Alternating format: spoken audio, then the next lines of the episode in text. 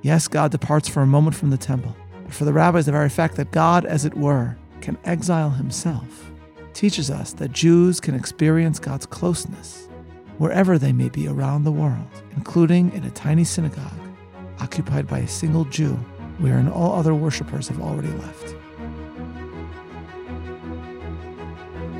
Welcome to Bible 365, episode 162 Immanence, Transcendence, and the Shekhinah in Exile.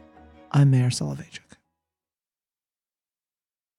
The inspiration for our discussion today is a painting that I first encountered in a wonderful book by Yael Mali about art and the weekly Torah readings, and I'm grateful to her for leading me to this painting. It's a creation of Shmuel Hirschenberg, who was born in Lodz, Poland, painted to some acclaim in Eastern Europe at the end of the 19th century, and then made Aliyah and helped found the Bezalel School before dying in his 50s in the Holy Land.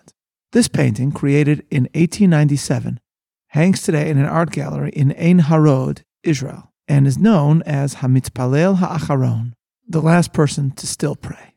But that was not the name given to the painting by the artist, and throughout the years, other appellations have been applied as well. For it is not at all obvious that what this Jew is doing is praying nor is it clear that he is the last one in the room where he finds himself. Indeed, the enigmatic aspects of this work of art are what make it so interesting. A truly great artistic creation, I believe, both draws the viewer in at first glance and also encourages interpretation. And this is certainly true of this work. At first glance, what one sees is not unusual a traditional Jew of Eastern Europe, wrapped in a talit, a prayer shawl, engaged in the act of learning or prayer to the light of a candle. But as we look more carefully, we note other details. Emerging from beneath the talit is a white sleeve. What we are seeing is the Ashkenazic penitential garment known as the kittel. And thus, some have suggested, correctly I think, that this scene is taking place during the High Holy Days. On the other side of the table at which this Jew sits, we see another talit, unfolded, crumpled on the table. If we look carefully, we further notice on the left side of the canvas a shadow, that someone else is there, perhaps on his way out of the synagogue. What is the artist attempting to communicate? My own suggestions will be inspired by the opening of Ezekiel, which has impacted the way Jews pray and relate to God to this day. Ezekiel opens with what is considered by the rabbis to be the most mystical vision in the entire Tanakh, what is known as the Merkava, the chariot of God. Ezekiel sees God's throne, and what scripture stresses is that this throne is moving. I cite a selection from the verses of the first chapter, beginning with verse 4. And I looked, and behold, a whirlwind came out of the north, a great cloud, and a fire unfolding itself. And a brightness was about it, and out of the midst thereof, as the color of amber out of the midst of the fire. Also out of the midst thereof came the likeness of four living creatures, and this was their appearance. They had the likeness of a man. As for the likeness of the living creatures, their appearance was like burning coals of fire, and like the appearance of lamps. It went up and down among the living creatures and the fire was bright, and out of the fire went forth lightning. And the living creatures ran and returned as the appearance of a flash of lightning. Now, as I beheld the living creatures, behold, one wheel upon the earth by the living creatures with his four faces. The appearance of the wheels and their work was like unto the color of a beryl, and they four had one likeness, and their appearance and their work was as it were a wheel in the middle of a wheel. Ezekiel's encounter with the Almighty's chariot, ensconced by angelic beings, brings to mind a similar vision that we have already studied in the sixth chapter of Isaiah. But as many point out, the differences between these two prophecies are as profound as what joins them. Here in Ezekiel, God passes by in a throne that is on wheels, whereas Isaiah's vision depicts the enthroned Almighty with his presence extending everywhere. Thus, Isaiah 6. In the year that King Uzziah died, I saw also the Lord sitting upon a throne, high and lifted up, and his train filled the temple. Thus, Isaiah versus Ezekiel. Which encounter accurately describes our own interaction with the Almighty? The answer is they both do, which is why, as many Jewish thinkers have noted, it is in every morning prayer that Jews cite a verse from each prophet, one after the other, though they seem, superficially, to contradict each other. First, we say the exclamation of the angels in Isaiah, verse 3. And one cried unto another and said, Holy, holy, holy is the Lord of hosts.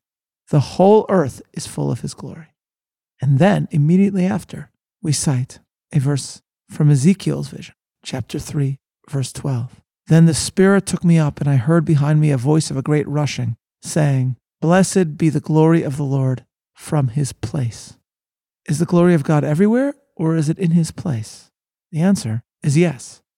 God is to be discovered everywhere, and he is hidden. His presence is both immanent and transcendent. And it is here, ladies and gentlemen, that the image of the talit, the prayer shawl, is so interesting. A formative experience for many Jews as children is to be gathered under the talit of our Father during the Birkat Kohanim, the priestly blessings, intuiting somehow, even then, that this was a holy moment, that precisely because of the sacred nature of the experience, it was important to cover our face, as Moses did when he stood before God at the burning bush. The experience and its theological meaning was best described by David Gelernter in his fascinating book, Judaism A Way of Being. Gelernter dedicated this volume to interpreting some of the central ritual images in Judaism, and one of them is that of the talit or veil.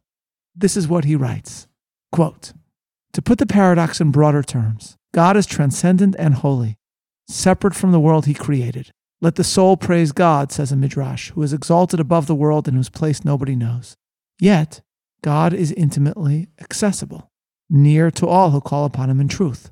Psalms 145 18. God said to Moses, according to a midrash, that in every place where you find the trace of the feet of man, there am I before you. How can transcendence and intimate nearness coexist? How can we imagine God beyond space and time, in an utterly different order of existence from man's, and also imagine him close at hand? The solution to this problem, to the riddle and the paradox, is an image. Imagine God and man face to face but separated by a veil. There is the answer. Easy to picture but far reaching in its implications. Not an image of physical reality, but a hint about God's reality. If God and man face each other with a veil in between, they are face to face, yet not face to face. The veil allows transcendence and intimacy to coexist. It hides God's presence, but not his nearness. End quote. So Gelernter writes, and to this description of God's transcendence and accessibility, we, ladies and gentlemen, can add the color scheme of the prayer shawl itself, of the shawl's fringes themselves. The original aesthetic of Jewish fringes, as we mentioned in previous lectures, was the alternative winding of blue and white strings. The blue is meant to remind us of the manifest glory of God. It is linked by the rabbis to the color of the Almighty's throne as seen by Ezekiel, chapter 1, verse 26. And above the firmament that was over their heads was the likeness of a throne as the appearance of a sapphire. Thus, the blue or tchelet of the fringes reminds us of God's nearness, and yet the blue strings are separated by the white strings, spaced out. And when over the centuries the secret to creating the blue strings was lost, at least for a period of time, the color scheme was remembered by many through spaced out blue stripes on white shawls. The brilliance of blue divided by white. It is itself a reminder of the dialectic of the divine encounter, God's nearness, but also separation. Why does Ezekiel open with the Merkava, with the chariot, with the movement of God? Some of the best books about Ezekiel today, like those of Dr. Tova Ganzel and of Rabbi Yigal Ariel, begin by stressing that Ezekiel is emphasizing God's removing his protective presence from the temple so that it can be destroyed. This is absolutely correct, but I would add that even here, the sages utilized the notion of God going into exile in order to emphasize not only transcendence but also closeness. They stressed that though the Almighty temporarily removed his protection from Jerusalem, nevertheless, God in the rabbinic description then returned to mourn there. And the rabbis, even more interestingly, speak of the Shekhinah begaluta, of the Shekhinah, the presence of God, that goes into galut, exile, with his children. Yes, God departs for a moment from the temple, but for the rabbis, the very fact that God, as it were, can exile himself teaches us that Jews can experience God's closeness wherever they may be around the world, including in a tiny synagogue occupied by a single Jew, wherein all other worshippers have already left. God is both transcendent and present, a source, therefore, of awe and also love. Gelernter's further thoughts, joining the image of the veil and the attempt at prayer, are beautiful. And as you listen to my quotation from him, look at the painting and see how Gelernter's words allow us to better appreciate the canvas. Gelernter writes, quote, The veil is always near, right before us and surrounding us. But the talit reminds us that the veil is no mere partition between ourselves and transcendence. It is a shawl, too, which we gather round our shoulders when we need comfort or a sense of connection to the long continuum of Jewish history. Enfolding ourselves in the veil is the spiritual analog of enfolding ourselves in a shawl, but God's very presence is what we gather round our shoulders. What act do we perform in order to accomplish this gathering around our shoulders of a spiritual or metaphysical veil? The act of prayer. The text of the prayer book is itself a veil. On its surface, it consists mainly of blessings that we pronounce on God and His creation, and blessings that we ask God to grant us. But when we pray, we do not expect miracles. The purpose of prayer is not to deliver a daily list of action items to the Almighty. Its real purpose is to gather around us the shawl or veil of God's presence and be comforted. End quote. This, I think, is exactly what the artist gives us here. The shelter of God's peace, drawn around the shoulders as one seeks to express oneself through prayer. The meaning of the painting thus becomes a bit more clear, perhaps, but there is more to be said. As we mentioned, the artist is giving us Yom Kippur Eve. The service has come to a close. Most have left to rest up for the long service and fast of the next day. One of the Jews has left his own talit, crumpled on the table. Perhaps it is his shadow departing on the left. Many Jews did not fold up the talit on the Sabbath and holidays. It was considered by them to be a form of cleansing of the garment, and thus the shawl would have just been rolled up and placed on the table. And so the shadow and the talit left behind signify a Jew on his way out.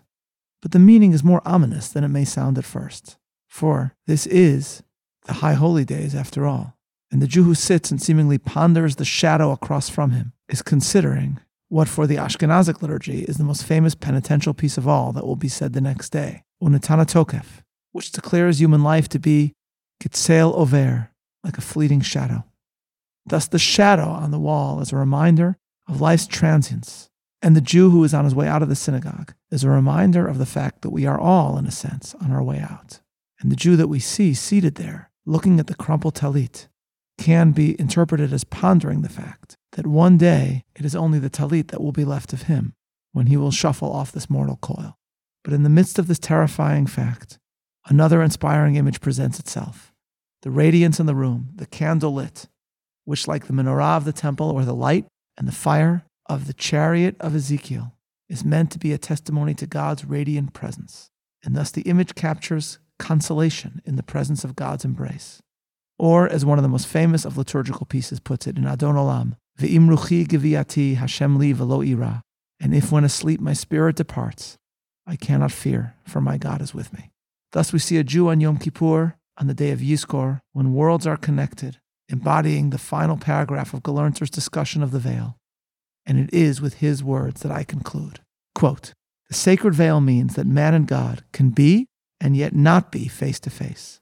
And even though the veil is opaque, is a blank like the indecipherable words of the shofar. One thing can get through, namely love. Man's for God, God's for man.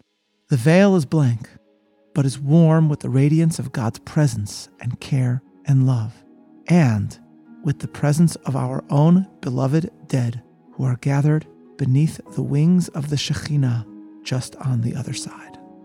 This is Meir Soloveichik. Looking forward to learning together tomorrow. Signing off.